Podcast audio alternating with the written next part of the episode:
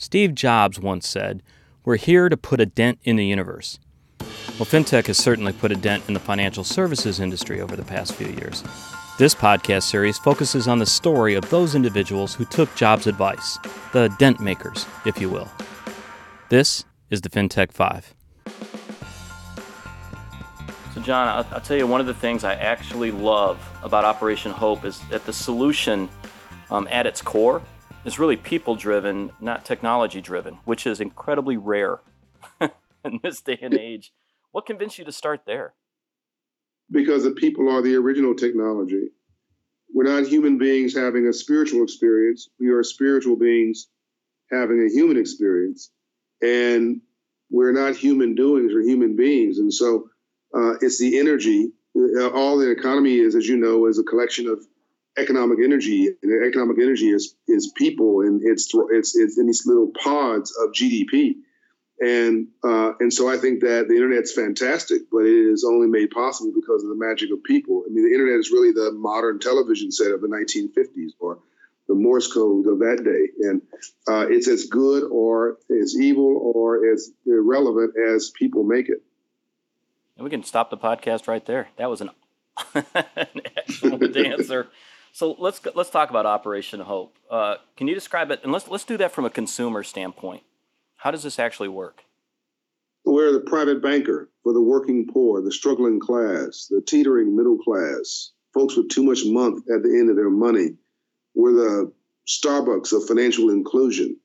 Um, we're the person that is there for you when there's nobody that appears in this country to be there for you.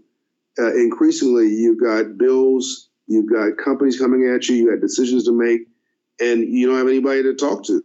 And the private banker that you and I go to, we don't even go to. We use our cell phone to do 90% of our banking, but yet we have a private banker assigned to us. The person who needs a private banker today is a two parent middle class household uh, that's working, you know, uh, 10 hours a day, commuting three hours a day, uh, and stressed out, overwhelmed, and, and, and is living from paycheck to paycheck and would have to sell their car to raise $3,000. We got to make that person's life better. And I, because 70% of all Americans or 70% of American GDP is driven by consumer spending. So the magic of America is that middle class, stabilizing it, growing it, expanding it, strengthening it. So if I'm a a consumer and I walk into a bank, how do I get engaged with Operation Hope? Uh, so when you look at Hope Inside, it's like um, going into Target and seeing Starbucks on the right.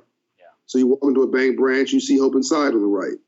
Uh, typically, you've gone through an application. The bank can't tell you that you won't be den- won't be approved. They see your credit score, but by law or regulatory restrictions or fear of being sued, they're not going to tell you uh, Sam, John, your 580 credit score ain't gonna fly. So they let you through the whole process, and then they tell you, "I'm sorry, you've been declined." Now your self-esteem that was already low takes an even higher or lower dump, uh, and then they tell you worse, making insult, insult to injury. Now I can't tell you why you've been declined, but go to the three credit bureaus and figure it out for yourself. So we uh, uh, get introduced to you at the end of that process, and we say, "Can we pull your credit report?" Sure. We pull your credit. This actually happened at a SunTrust branch in Memphis, Tennessee. We pull Mrs. Jones' credit report in this example. She was applying for a $148,000 mortgage to become a homeowner in Memphis. She was declined. We pull her credit report. We say, Is that yours? No, that's not mine. I don't know what that is. Fantastic. The law states, still overwrites knowledge now.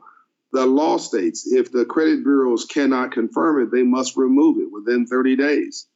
Most people don't know that. We challenge it for her. Send a note to the credit bureaus. They confirm, they cannot confirm. It comes off. Her credit score pops 40 points. So now she's at 620. She, her confidence goes up. The lights come on.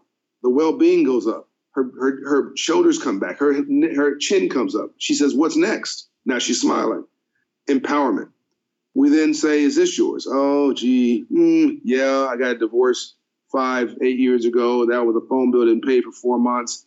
It's thousand dollars charged off by SBC. We say, "Don't worry, SBC bought by Pac Bell. Pac Bell bought by AT and T.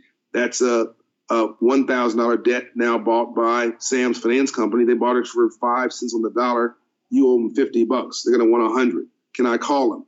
Yes. You have to call with me. Okay, great. Empowerment. We call together. Sam's Finance Company, Joe's Finance Company. I want to blame it on you, Sam.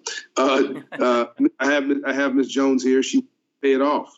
Great. We've been looking for her. Well, we've come to you. We want a 100 bucks. Okay.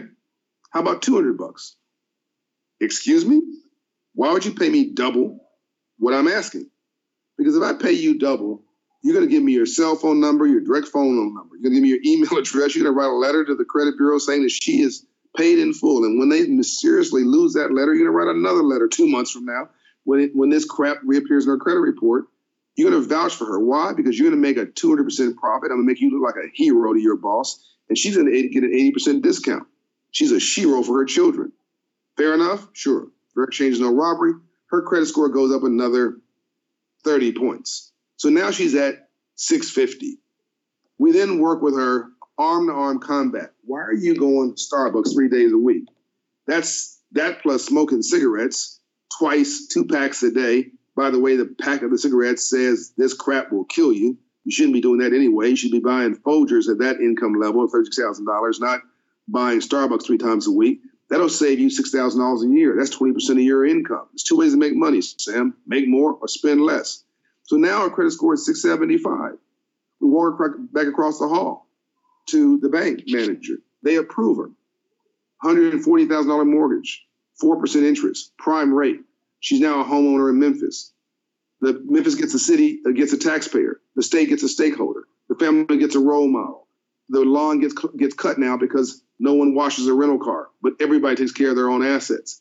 And now you you have more GDP because now she's going to Home Depot, and now she's hiring a landscaper. Those are jobs. And you do that city by city. You know what strikes me in that story is you hit on an element that is missing quite a bit in financial services and businesses and politics. You take your pick. It's trust, trust at a personal level that you just built yeah. up. No, we're just getting back to community banking. Is re- is really where I think you're going with your next comment. I mean, we're we're getting back to the to what this country used to be like. I mean, banking should be a moral calling.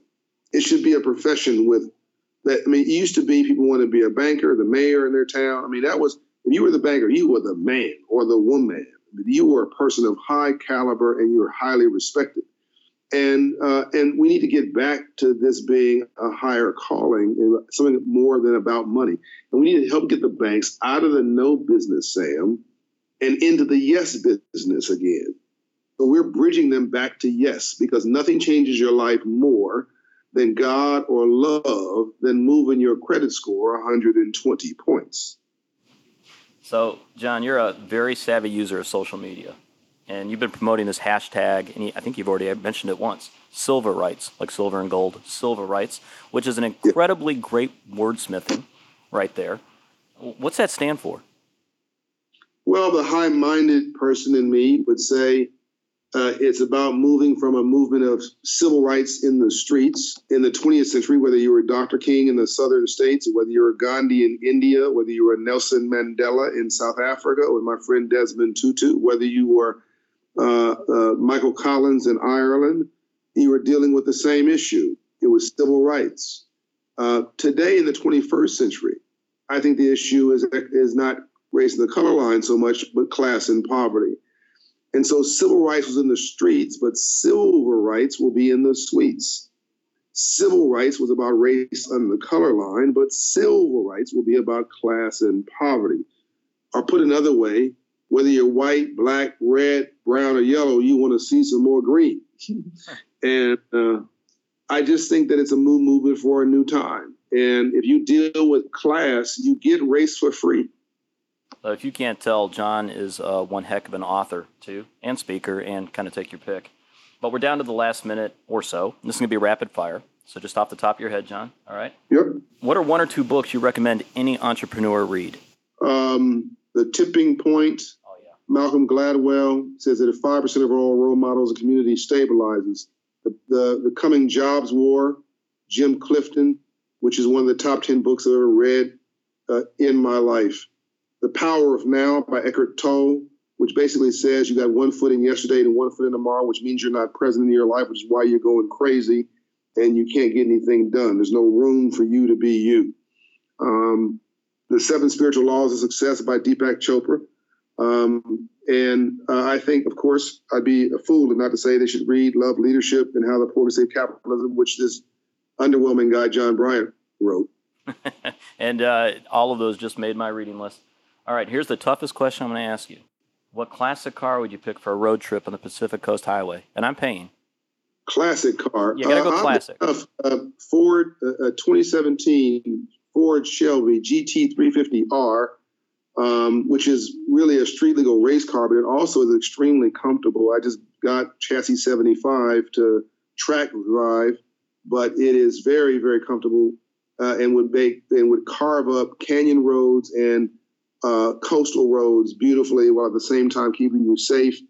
And the Recaro seats would keep you comfortable, and it would hark back to the days of our mom and dad driving that uh, that Shelby Mustang of 1965. So it's got a little bit of nostalgia and modern technology uh, together and comfort. Okay, so Ford can write that check to John Hope Bryant with the Y. John, where can we learn more about what you do? Uh, you go to operationhope.org. That's the movement of civil rights. You go to johnhopebryant.com. That's me running my mouth. Um, and uh, soon, by the way, Henry Ford III are partnering on together on a motorsports academy, Bryant Group Motorsports Academy, to get young people in inner cities and rural areas interested in STEM education, fintech, financial literacy, et cetera, through the magic of motorsports and auto racing, because all of um, a racetrack is is a fancy, exciting physics lessons and a math class. So that's coming too. Hi, John. I'm originally from Detroit. Know the Ford family, not personally, but you know anyone from Detroit is well sure. aware of them and the work they do. You just made my day with that answer. I love that. Thanks for taking the time, John. I really appreciate it. Uh, you're a cool guy, Sam. My honor to do.